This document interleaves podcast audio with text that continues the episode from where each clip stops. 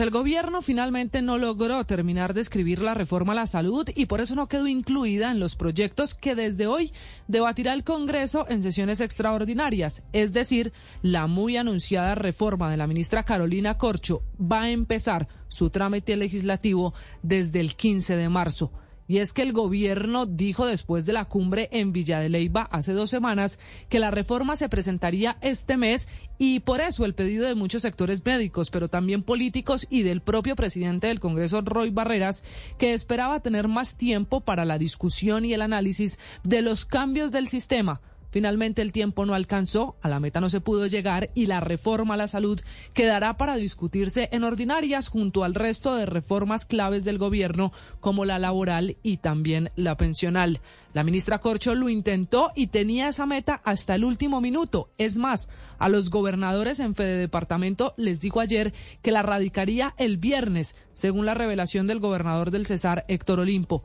En extras o hasta marzo en ordinarias, a la ministra cada vez se le enreda más la reforma que ayer fue socializada con los gobernadores que, claro, apoyan que haya cobertura en zonas rurales y que celebra que vayan a tener más recursos y al final más puestos en sus administraciones, aunque para ellos tampoco está claro cómo funcionará el ADRES como único pagador y cómo será la transición que vuelve a reconocer la ministra tomará mucho tiempo. Una revelación más que hizo Carolina Corcho ante los gobernadores. Dice que la reforma va a igualar la UPC, es decir, lo que se paga por cada paciente sin importar si está en régimen subsidiado o contributivo. Al final, la reforma va a desaparecer con esos regímenes. Y entonces la ministra se queda en las próximas horas con la OMS y la OPS en el país, expertos en materia de salud que están aconsejando el gobierno para que termine de escribir la muy anunciada reforma que ya va a llegar al Congreso solo a partir de marzo.